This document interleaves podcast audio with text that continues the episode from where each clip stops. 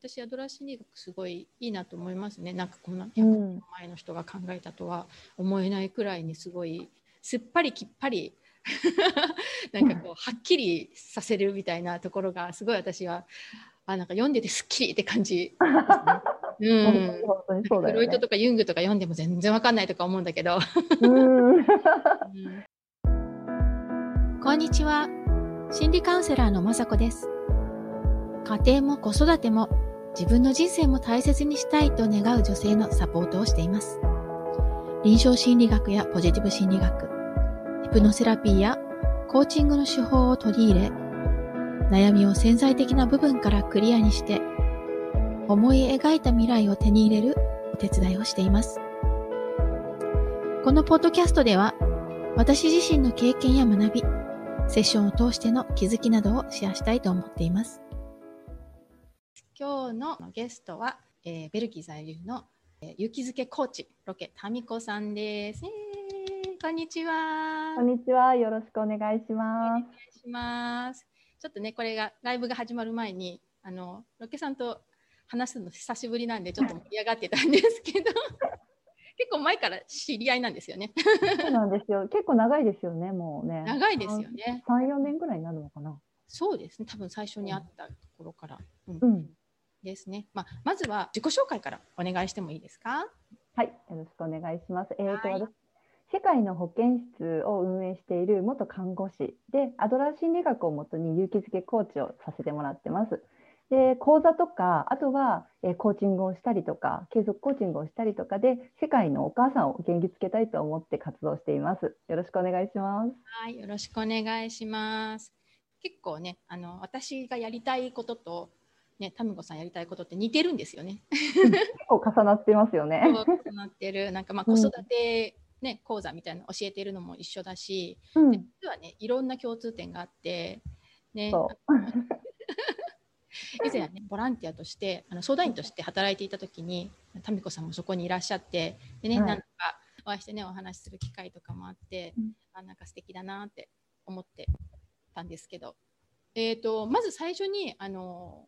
日本でどんなことされていたのかと、あとどうして今ベルギーに住んでらっしゃるのかとか、その辺からお話伺ってもいいですか？はい、えーと、日本ではですね、もう15年ぐらい看護師をしてたんですね。大学病院とか総合病院で働いていて、で主任看護師だったので、えっと、新人指導したりとか、新人の看護師さんの指導したりとか、あとはまあチームをまとめる役をしたりとかしながら、まあ、ほぼ全全科科を回っていました。でもその時から心理学すごく大好きでで結局その医療の現場って治療以外にもこの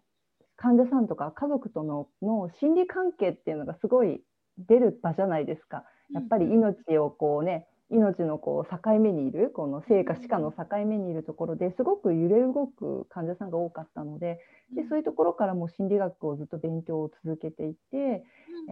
ー、看護師時代からあのやってたんですね。で、はい。で、まあ、夫と結婚して日本に住んでたんですけど、8年住んだ時に、違う、7年住んだ時に、あの東日本大震災が起こって、はい。で、あの、ちょっと、ヨーロッパの方では結構ね、ひどくあの取り上げられていて、で、あの家族も心配して、で、子供も小さかったので、じゃちょっとベルギーの方に移住しようかっていう形でベルギーにあの来たっていう経緯なんですね。あ、うん、そうだったんですね。うん、うんうん、看護師15年というともう本当にベテランですよね。その世界では。そうですね。もうそのくらいになるとベテランに入ってくるのかな。うん。えー、タミコさんにしてみればもうこれは私の転職だみたいなそういうところってあったんですか？結構好きでした看護師の仕事。やって楽しかったし、まあ、忙しいんですよ。すっごく忙しいんですけど、うん、やっぱりあの元気になっていく姿を見たりとか、まあ、何かに関われるっていうのがすごくやっぱ嬉しくて、うん、大好きでしたね。うん、じゃあベルギーに行くっていうことが決まってそれにはもうね、うん、仕事は続けられないっていうことになった時っていうのはどんな感じでした、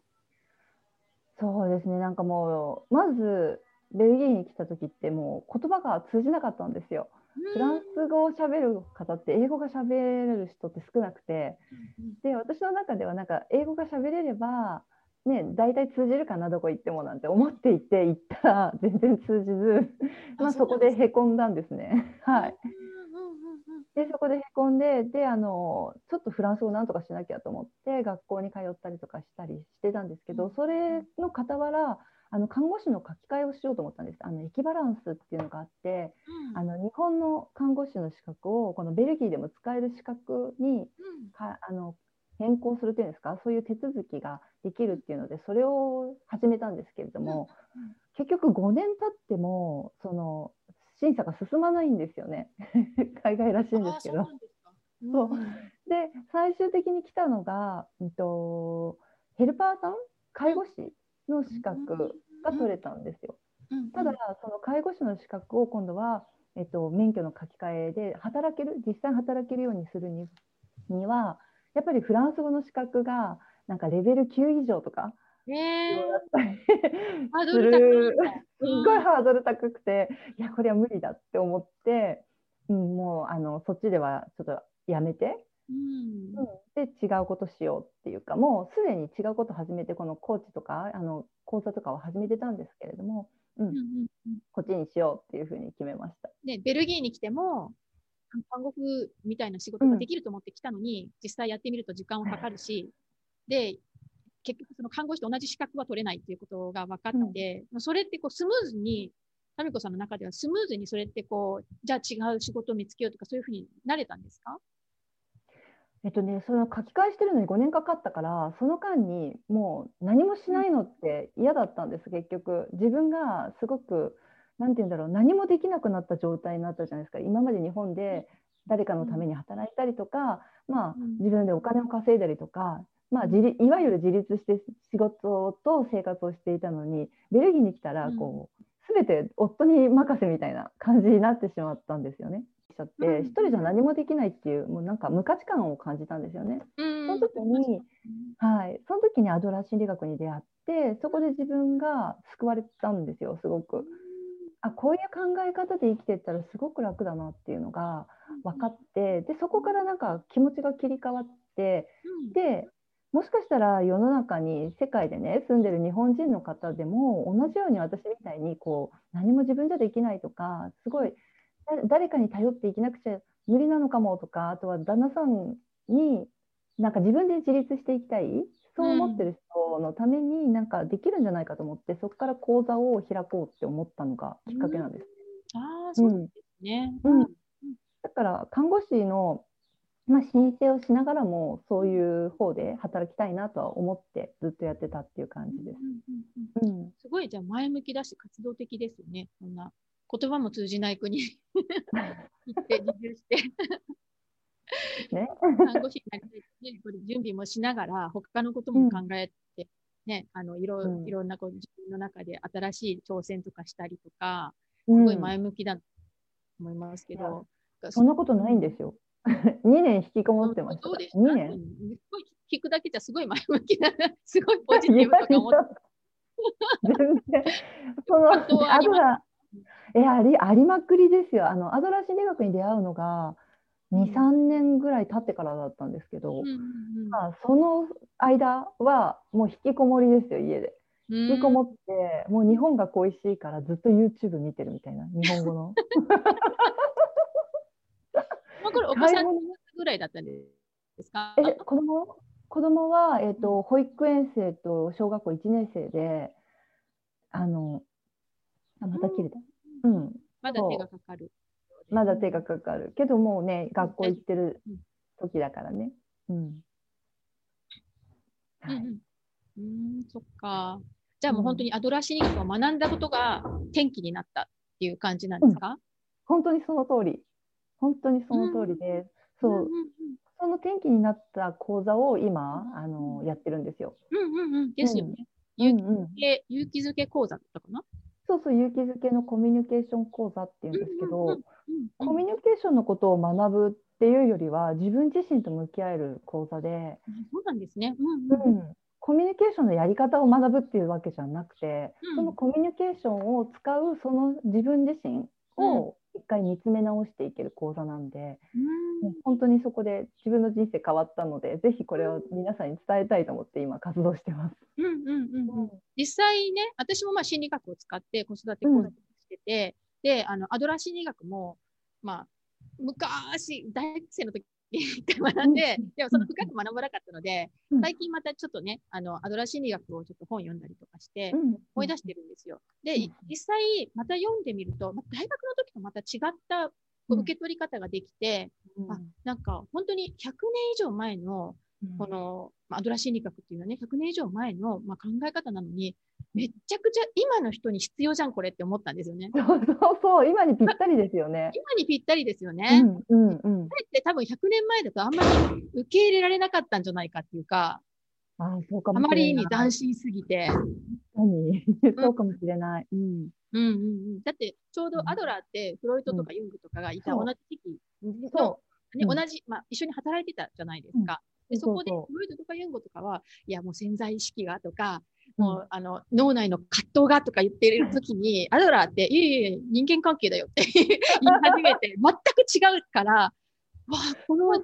時代に、こんな斬新な考え方してたんだ、この人って思って、で、すごく、あの、彼の考え方って、今の自己啓発とか、コーチングとかの源流っていうか、その基礎となってるような考え方そう。そう。うん、そうだよね。うんうん。だから、学んで、いや、これはね、今、今生きてる現代人に絶対必要な知識とか思ったんですよね。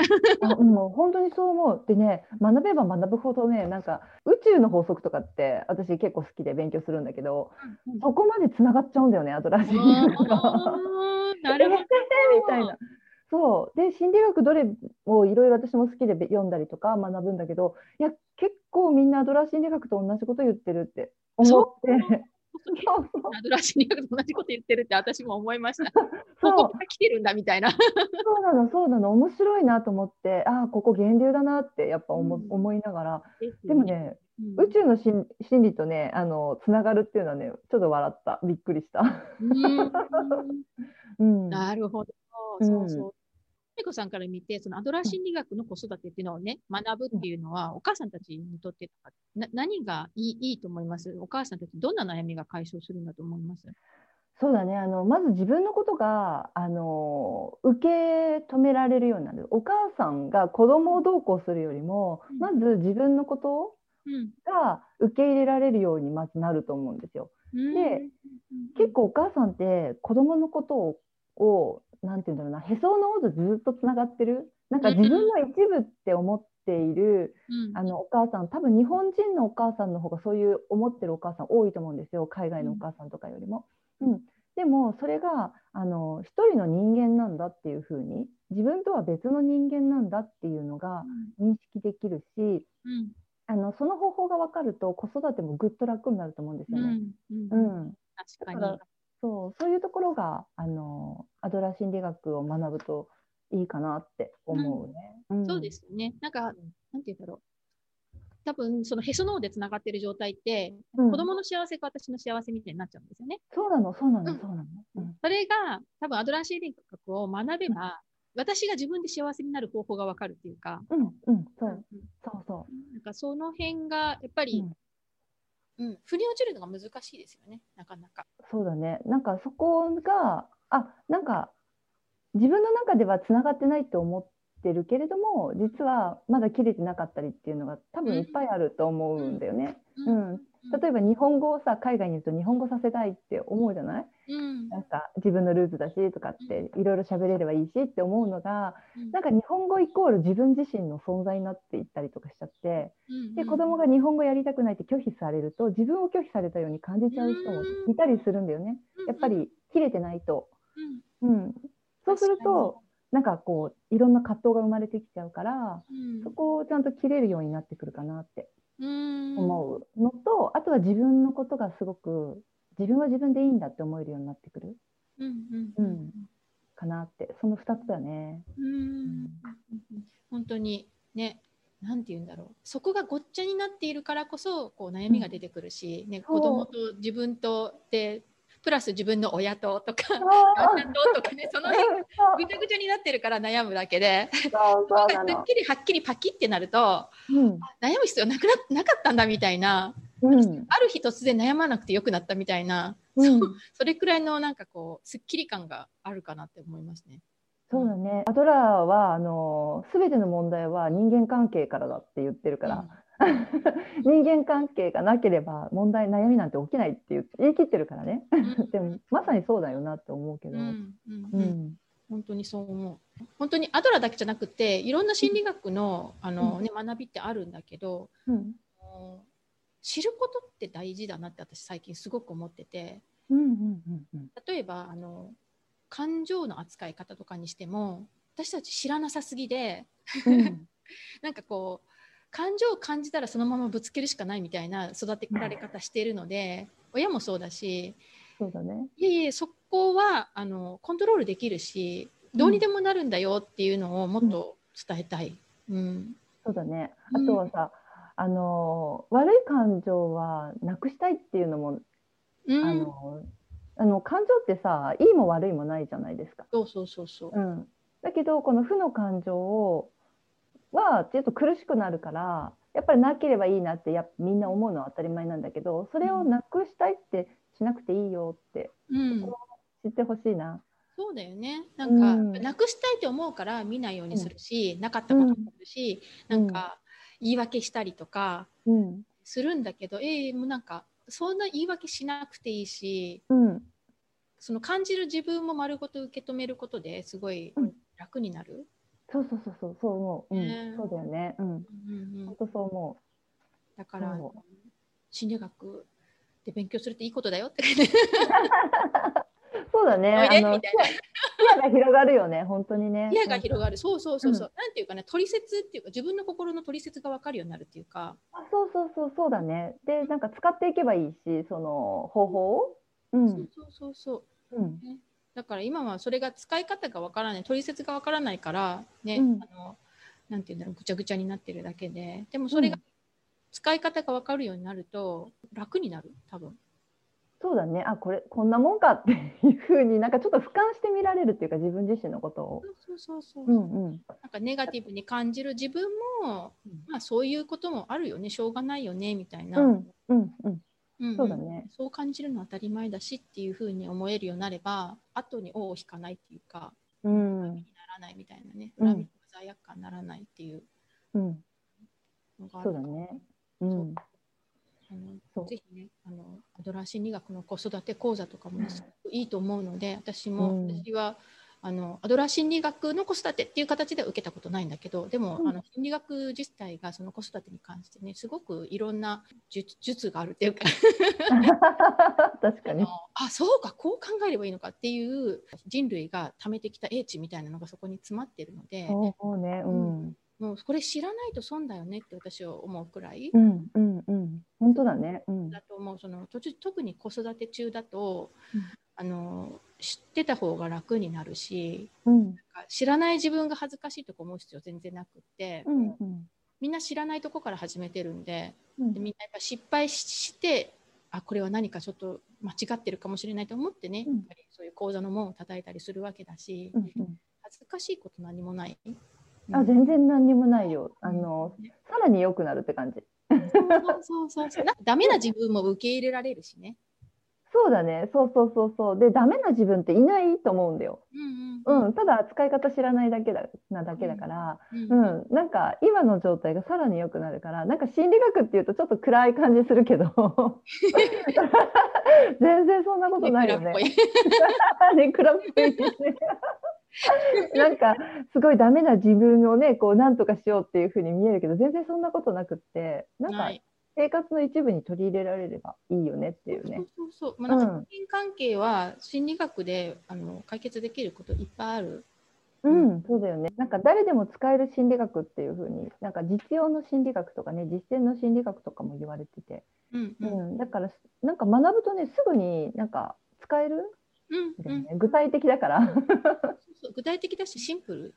そうそうシンプル。本当シンプルだからすぐ使える実践に使えるんで、うん、あの講座を受けてくれた人とかもまず試してもらうとすぐ変わるっていうのが分かるんだよね、やっぱり子供に対してちょっとこれやってみたらっていう話でやると子供がすぐ変わったりとかっていうのが目に見えたりもするんだよね。やっぱり、ね、心理学っていうとなんかちょっとなんか何をどうしたらいいか分かんないような部分とかもあったりとかするけどこれをこうするんだよっていうなんか具体的なやり方があるから、それを分かるとすぐ自分の生活に、あの落としていけるっていうかね、できるかなっていうのがある。そうだね。大学の時とかでさやっぱり心理学の授業とか受けるじゃない、あの、うんうん教養で心理学があったりして、うん。うん、でもねその時に学んだ心理学じゃ多分子育てにあまり役に立たないっていうか あまりにも広すぎてそうだね、あまりにも論理ばかりで、はいはいはい、その頃に習った心理学ではやっぱりその人間関係の悩みを解決するのはちょっと無理で、はいはい、だからあの以前ねもし心理学、大学で習ったなとか思ってる人たちでも、うん、あのそのちゃんとしたコミュニケーションとしての心理学を学んだりとか、うん、子育ての講座としての心理学ともまた別だからもっと実践的で、もっと具体的でもっとシンプル、うんな内容になっているので多分あのやってみたらすごくあこれか心理学ってっていうのが分かるかなって思う。そうだね、うん、なんか心理学がちょっと一掃されるかもしれないね。そうだね。うん、イメージがね。うん。ね、そう思う。うん。本当本当。私はなんかいろいろ日頃起こることでもどうやったらこれ心理学で説明つけれるんだろうとか思いながら。見てなんかおおオタクなんで。つなげて考えるよね。つなげて考える。わかるわかるわかる、これはオペランドコンディショニングだと思いながら 面白いよねなんかね。人の心理とかを見て。そうやってさなんか論理で説明できるとあそうかだからこれうまくいかないんだっていう、うん、説明もできやすいし、うん、だったらこうしたらかえってうまくいくんじゃないかなとかいうなんか予測もつきやすくなるし、うん、うんうん。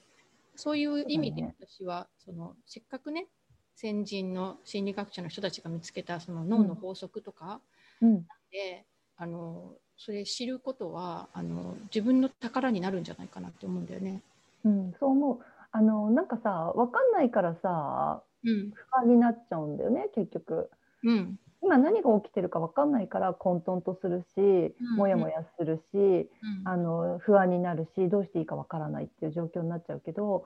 心理学を使ってあ今この状況なんだって分かると先が見通せるじゃないですか。うんうんうん、で今の状況が大体こういうことが起こったからこうなるんだっていうふうになんか大枠がこう見えるから、うんうん、じゃあどこをどうすればいいっていうのが分かってくると自分が感情的に今度はならないで対応することができるから、その混沌とした状況が変わっていくっていうふうに、ね、なるんだよね。そのためにあの心理学使ってもらったらいいなと思うね。うん、うん、本当にそう思います。うん、ね、なんかそんな感じです。うん、ね、あの、タミコさんはね、宇宙のことについてもね、結構知ってるったり。大好きです。潜在意識とか、その辺も。大好きです。その講座でもその潜在意識とか、その辺までこう教えたりするの？それはまた別？とね、時間があるときはあのその講座の中でちょこちょこ話していくんだよね。なぜかというとアドラー心理学とその宇宙の心理とか潜在意識って全部つながってっちゃう話なんですよ。だからあここここはこういうふうに使えるよっていうことであの話をすることもよくある。うん そうそうだから多分他でやってるそのアドラー心理学の勇気づけ講座とはまたちょっと一味違うかもしれない。そういうところいっぱい話すから。うん、うんなるほどなるほど。でもその中で例えば引き寄せとかそういうことも子育てに使えたりとか、うん、そうそんな感じなの？引き寄せ、うん、使えるね、うん、引き寄せの原理を話すとまた長くなっちゃうんだけど あと5分ぐらいある。いやあのうん使えるもう使えるよ。あの引き寄せっていう言葉はあんま好きじゃないんだけど、うんうん、なんで引き寄せられるかっていうその根本が分かると、うんうん、その法則にのっとってやればその引き寄せってできるわけじゃん。うんうんうんうん、それがアドラー心理学のその勇気づけ講座でも同じ部分を言っていて、うん、どうすれば子どもの行動が変わるかっていうのも同じことなんだよね全部が。なるほどなるほど。うんそう。あと自分の人生に関しても同じだし、うん、そう。そうだ,、ね、だから、うん、ももともとでもどちらもその脳の仕組みを使ってやることなんで、私は理解してるんだよね。心理学も脳の仕組みだしその潜在意識とかいうのも脳の仕組みではあるから、だからやっぱつながるところはあるよねある。ある。それをそれを心理学的に説明するかその引き寄せ的に説明するかのそうそうそう。そう聞いてる人はね意味が分かんないかもしれない。そっかそうだね。そうだねまあ、切り替えはどこから入ってもいいし、例えばスピリチュアルから入ったっていいし、心理学から入ったっていいし、潜在意識から入ったっていいし、まあ、引き寄せから入ったっていいけれども、結局多分行き着くとこは大体同じところに行き着くなっていうのは思うね。なるほど、なるほど。うん、じゃあ最後に、あの、タミコさんね、えっ、ー、と、の、まあ、Facebook の、ね、グループでね、その勇気づけラボっていうのを持ってらっしゃる。ね、そのことでどんなことされてるかとかその辺のお話とか伺えたら。うん、そうですね、えっと、海外で子育て自分育てって言ってあの勇気づけラボっていうのがあるんですけれども、まあ、こちらには参加してくださってる方はあの講座を受けた受けた方とあとは全然講座を受けたことがなくってアダラ心理学に興味があるっていう方があの参加してくださっていて。でそこでまあ私がいろんな勇気づけの発信をしたりとかあとは自分自身を育てていきたいっていうのもあるから自分自身どうしていったらいいかとかそういった発信をライブでやったりとかしているところです。うん、でそこで質問とかいただければごめんなさいね。それに答えるライブしたりとかもしてます。はいということでねもしもっとねそのマドラー心理学って言ってね勇気づけの心理学っていうくらい勇気づけっていう言葉はなんかもうその共通アドラーと共通語くらいみたいになってるんだけど、うんまあ、子供に対する勇気づけとか、ね、また自分に対する勇気づけとかねそういったこともね知りたいなっていう方はぜひねタミコさんのグループに入られるといいかなと思います。リンクは貼ってありますので。はい。よろしくお願いします。置い。てみてください。はい。じゃあ今日は本当にトミコさんありがとうございました。ありがとうございました。はい。じゃあまた話しましょう。失礼します、はい、ありがとうございます。最後までお聞きいただきありがとうございます。この配信がためになったと思った方は、ぜひ配信登録お願いします。ただいま、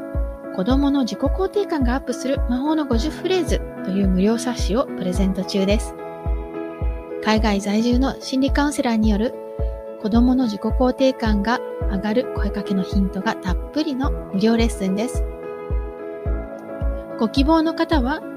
超ノートのリンクからダウンロードください。URL は greenbeautylab.com forward slash magic greenbeautylab.com forward slash magic magic マジックですね。では今日もありがとうございました。